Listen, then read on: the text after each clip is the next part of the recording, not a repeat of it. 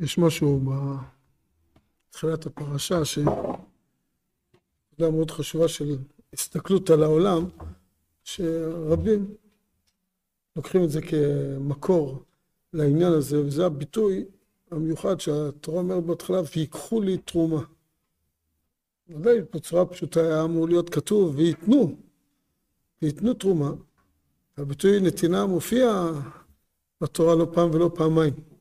אז, אז מה זה הנקודה הזאת של ויקחו, ויקחו לי תרומה? בצורה פשוטה, ייקחו, לא ייקחו, הכוונה לקחת, ייקחו, ירימו, זה מבחינת הרמה, כמו שקוראים לזה, להרים תרומה, להרים. אז לקחת זה בעצם להרים את הדבר, לקחת אותו על מנת לתת אותו, אבל בכל זאת התורה משתמשת בביטוי הזה של ויקחו לי תרומה, גם ביטוי של הרמה, תכף ננסה להבין את העניין שלו, אבל הצורה הפשוטה, וזה כל בעלי המוסר אומרים בצורה פשוטה, שכשאדם נותן תרומה, כשאדם נותן למשכן, או גם צדקה לעניים, או באיזה צורה שזה לא יהיה, כשאדם נותן, הוא בעצם מקבל.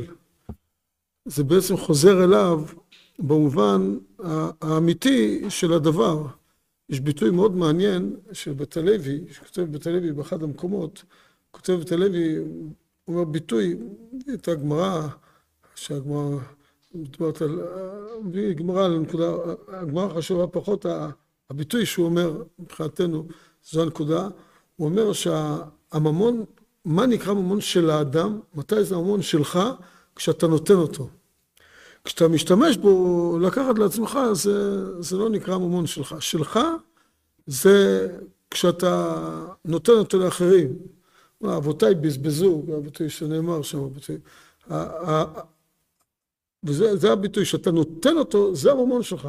במילים שלנו יותר פשוטות נאמר שההשקעה הכי נכונה של ממון שאדם משקיע זה לתת אותו לאחרים.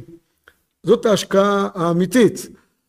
מה שהוא נותן לעצמו זה שימוש, זה, זה החלק, אפילו מבחינת ההלכה, ככה, במובן העמוק של הדברים, אז הבעלות היותר חזקה של אדם נבחנת דווקא כשהוא נותן אותו.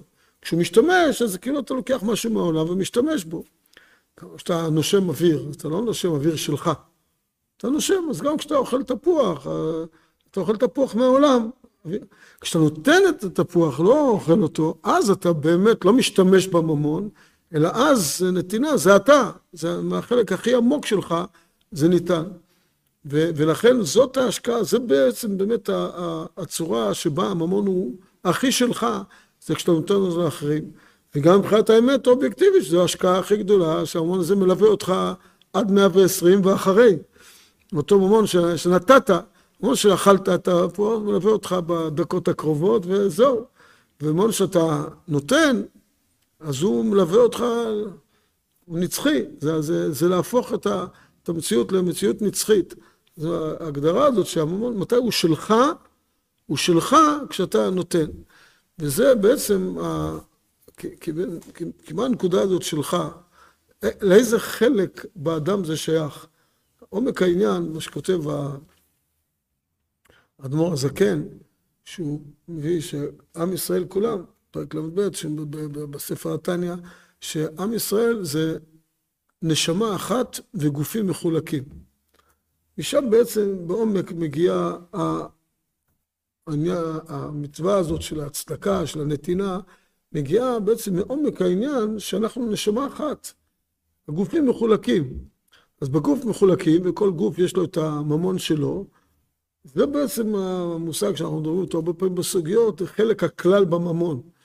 כי באמת האנשים הם כלל, זה, זה נשמה אחת. הגופים מחולקים, והממון, יש ממנו חלק, כמו שהאדם עצמו, חלק ממנו הוא, הוא הכלל, וחלק ממנו זה הפרט, הגוף הפרטי, אז גם הממון, חלק ממנו זה משהו שהוא כללי, שייך לכל הכלל, וחלק ממנו זה הממון הפרטי, לשימוש של הגוף. אז החלק של השימוש של הגוף זה החלק הפרטי, והשימוש של הנשמה זה החלק הכללי, וזה בא לידי ביטוי על ידי נתינה. שזה ההסתכלות על הכלל, שאחד יש לו קצת פחות, אחד יש לו קצת יותר, משווים. קצת מתקרבים לאיזושהי השוואה שנותנים לו, על ידי זה יש השוואה קצת בין הכלל יותר משותפים, יותר הופכים להיות יותר שווים בינם לבין עצמם בעניין הזה של הממון. אז כמו שאדמו"ר הזה כן אומר שם, ככל שהאדם יותר יהיה קרוב לנשמתו, כך הוא יהיה יותר מקושר עם הכלל. וככל שאדם יותר יתעסק עם גופו, כך הוא יותר יהיה מנותק מהכלל. וזה הדבר כפי שאומרים אותו בצורה פשוטה, ככל שאדם שקוע יותר בקטנות המציאות, ביום יום, בהישרדות, אז, אז הוא מנותק מאחרים. האינטרסים מנוגדים, מה שיש שלי לא יהיה של אף אחד אחר. התעסקות בקטנות היא בעצם יוצרת מציאות של אינטרסים ותחרות, ו- ו- ואדם יותר אוחז את הממון אצלו, וכשאדם יותר פונה לנשמתו, יותר חי את הנשמה שבו, יותר חי את החלק הרוחני שבו, החלק האלוקי שבו, אז הוא יותר משוייך אל הכלל, ואז פה, אין, אין לו תחרותיות, להפך, הוא, כל מי שמישהו מצליח, זה הצלחה שלך. אתה שמח בהצלחה של אחרים. כי מה שמישהו מצליח, זה, זה הכלל מתעלם מזה. אז כל הכלל מצליח. אז מילא אדם לא בתחרות עם, עם העולם, לא באיזה סוג של עוינות ואינטרסים, אלא הוא שמח בהצלחה וכולנו רוצים יחד להצליח, וממילא קל לו יותר לתת לאחרים שיצליחו, שיהיה להם טוב, ולתת להם, לתת להם את ההרגשה הטובה ואת ה... את כל הדברים הטובים. ולכן המצווה הזאת היא, היא בעצם ביטוי לזה שהאדם הוא יותר רוחני, יותר חי את, ה, את, ה, את הבחינה של הנשמה שבקרבו, את הנשמה שבו. ו... אז יש, כמובן יש את החלק של הגוף, זה לא שאין את החלק של הגוף. החלק של הגוף קיים, הוא קיים אפילו בצורה עוצמתית, חזר, שלי שלי, שלך שלך, זו מידה בינונית, זה, זה בסדר, זה לא חס וחלילה רשע, מי שאומר שלי שלי, שלך שלך. ויש אומרים, זו מידת סדום, פעם הייתי מישהו שמבאר. ויש אומרים, הכוונה, ברגע שהופכים את זה לחוק, בסדום היה חוק שאסור לעזור. ברגע שאתה הופך את זה ליש אומרים, שזה משהו, אמירה כללית, זה מידת סדום. אבל בחיים, בצורה פשוטה, לא חוק שאסור לעזור, וגם לא אדם רואה את זה כאיזה משהו שהוא, שהוא מגדיר אסור לבן אדם לעזור לשני.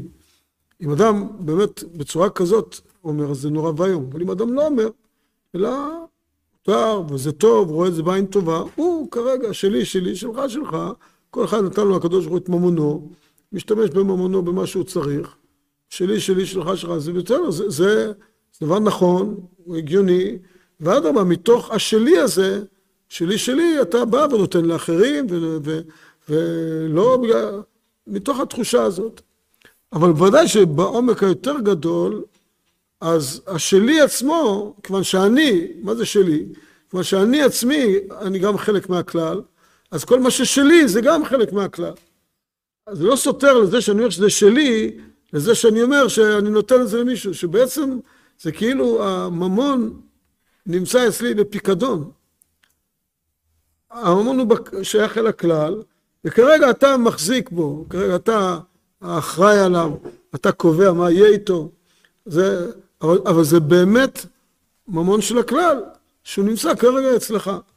אם כך נראה את זה בפיקדון, אז אתה לא מתלהב מזה שאתה מישהו עשיר גדול ו- ויש לו הרבה, ואחד, אז יש לך פיקדון, יש לך אחריות יותר גדולה, מה אתה עושה עם הממון הזה? וזה, אז המושג הזה של חלק הכלל בממון, והנקודה הזאת של, של, שההשקעה הגדולה היא דווקא בנתינה, זה נקודת הסתכלות על החיים שהיא ממש דבר ש, שמשנה את החיים.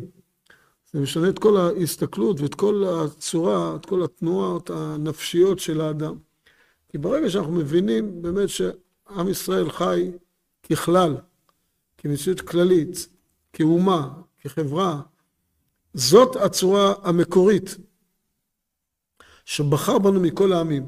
אנחנו ככלל חיים כמציאות כללית, אז זו תפיסה שברגע שאנחנו חיים אותה, אז, אז הכל משתנה.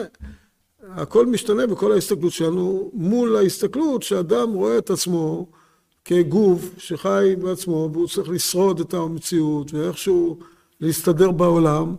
ואז הוא כל הזמן בתחרות עם אחרים, יש קנאה ותחרות, כל הדברים האלה הם נוצרים מזה שאדם רואה את עצמו כנפרד, כל גוף, כשחיים יותר את הגוף, אז אנחנו רואים את עצמנו כנפרדים, כמציאות שנפרד מכל העולם, ואז זה, זה יוצר את כל הצורה הזו, תחרות וקנאה וכל המידות המגונות ש, ש, ש, שנובעות מההסתכלות המפורדת הזאת. וזה לא קל, אנחנו באמת, הצורה, זו עבודה מאוד מאוד לא קלה, שאתה הרבה עבודה צריך לעשות, כי באופן טבעי, זו התחושה של אדם, כך הוא נולד, ואדם חי, אפשר להגיד, זה אחת מהנקודות, יש ביטוי כזה בפסיכולוגיה, טעות בסיסית, טעות בסיסית, כלומר שאדם מקטנות, ועוד לפני קטנות, מאיזו צורת הסתכלות שהוא מקבל, איזו צורת הסתכלות מוטעית על העולם, מנגיד ילדותו וינקותו, ואולי עוד לפני כן, איזו זווית הסתכלות בגלל דברים שקרו, או בגלל כל מיני סיבות שבעולם, שאדם רואה את המציאות בצורה מסוימת, שהיא מציאות, ראייה לא נכונה. עכשיו, תינוק באופן טבעי, תינוק קטן, כל העולם סביבו. הוא מוציא איזה בכי קטן מהפה, ישר כולם קופצים עליו, מה הוא צריך, מה הוא רוצה, כל מה שהוא צריך נותנים לו. ובעצם האדם חי בצורה כזאת, בתפיסת חיים, שכל העולם סביבי, אני מרכז העולם, וכל העולם סביבי. ואז מגיע גיל ההתבגרות, ופתאום הוא מגלה שחוץ ממנו יש עוד שניים, שלושה אנשים בעולם, שהתפקיד שלהם הוא לא רק לעזור לו. עד עכשיו הוא חי בתחושה שכל החברה, למה, למה העולם קיים? לעשות למה שהוא צריך. אין סיבה בעולם, סיבה שיהיה עולם. חוץ מזה שאני אחיה בתוכו ויקבל את כל מה שאני צריך. ואז מגיע גיל ההתבגרות, ואדם פתאום מגלה שיש עוד עולם ויש עוד אחרים, יש איזה שניים, שלושה אנשים שבכלל לא מכירים אותו בעולם, והוא מגלה כל מיני תגליות שאמורות לשנות לו את ההסתכלות. אבל ההסתכלות הראשונית הזאת, שנכנסה בו בהתחלה, היא מאוד חזקה, והיא לא עוזבת אותו. זה מאוד קשה להשתחרר מזה, ולהגיע לאיזון נכון. ככה זה לא סתם שברא הקדוש ברוך הוא כך את העולם. הקדוש ברא את העולם בצורה כזאת, כי אם אדם היה ישר נולד לידיעה הזאת, שהוא חלק מאיזו מציאות רחבה יותר, אדם יכול להיות לא היה, היה אדיש, לא היה עושה, לא היה עושה תפקידו, מוטיבציה להתקדמות בחיים, להישגיות. העולם לא היה מתקדם. אם לא היינו באמת גם את האגו הזה, שאותו רוכשים בינקותנו, אם לא היה את האגו הזה, לא היה שום דבר באדם שיגרום לו באמת למוטיבציה לעשות ולהתקדם ול, ולעשות דברים בחיים. אז ברא הקדוש ברוך הוא ככה את האדם, ודרך אגב גם כל הבריאה היא בצורה הזאת. בהתחלה העולם, כל העולם האמינו שהשמש והירח ואחד עשר כוכבים משתחווים לי, כדור הארץ מרכז הבריאה, והכל מסתובב סביב כדור הארץ. והראשונים שגילו ואמרו שזה לא ככה, עלו על המוקד. זה, זה, זה הפך את כל השקפת העולם, את כל האמונה שכאילו כדור הארץ במרכז, זה, זה, זה דבר שהעולם יצא ממנו בקושי מאוד גדול. לקח הרבה שנים, אני מתאר לעצמי שעד היום יש עוד כמה אנשים שבטוחים שהכל מסתובב, ויש כאלה שאומרים את זה גם באמת, תורת היחסות, אז אפשר גם לראות את זה בצורה כזאת. פעם מאמר של הרבי מלובביץ', שהוא כותב ש... שלפי תורת היחסות אפשר גם לראות שכאילו הכל מסתובב סביב, אה, סביב כדור הארץ. אה, אבל בצורה פשוטה, לא נתפלסף יותר על המידה, אז אנחנו יודעים שזה לא כך, וגם כדור הארץ הוא חלק ממערכות כלליות שמסתובבות. וזה התגלה לעולם בשלב מאוחר, כי, שוב, אותה סיבה, אם אדם היה ישר נולד לתוך המציאות האינסופית הזאת, הוא היה נשאר, לא היה זז מהמקום. עשרה פעם חשבתי על זה כשביקרנו בתורם, תלמידים, בשמת כפר ההורה, לקחנו תלמידים לפלנטריום ברמת אביב.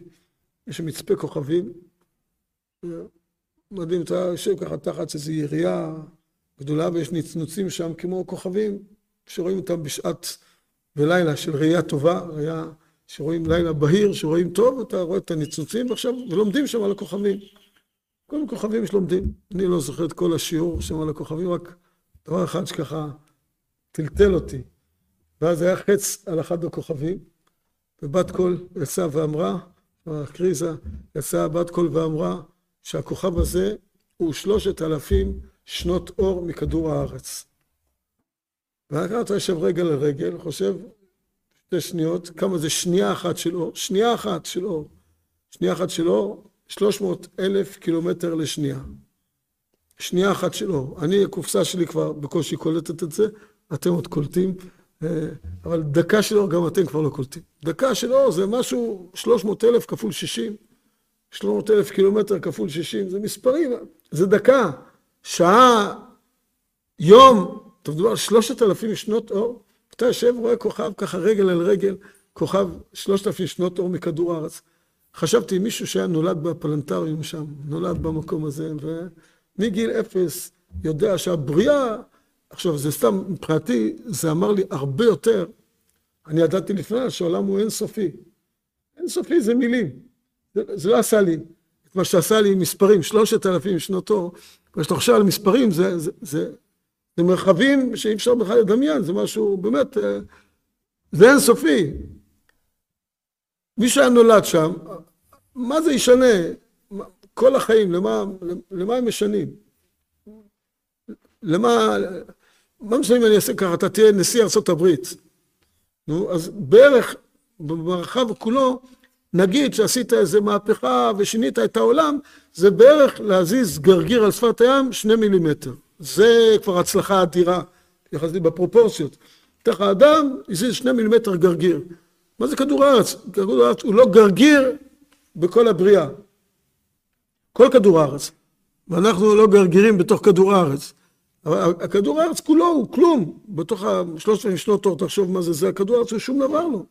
אז מה יש לי אינטרס לעשות משהו? אדם היה אדיש, לא, לא מייצר כלום.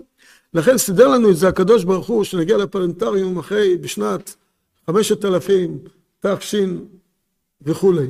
כן, ולא נגיע מעצם הבריאה מלכתחילה, לא נולדנו לתוך זה, אלא נולדנו אגואיסטים, העולם כולה, גם באופן פרטי ככה, אבל גם בצורה כללית, העולם נולד, הכל סביבנו, אנחנו המרכז, אנחנו העיקר, ואז יש מוטיבציה, אתה משנה, ומלחמות, להיות סגן ראש המועצה הדתית ביופיץ, אפשר להילחם על זה ולהגיד וואו איזה תפקיד ומישהו שמתחרה איתי אני אשמיץ אותו ולא אתן לו ו...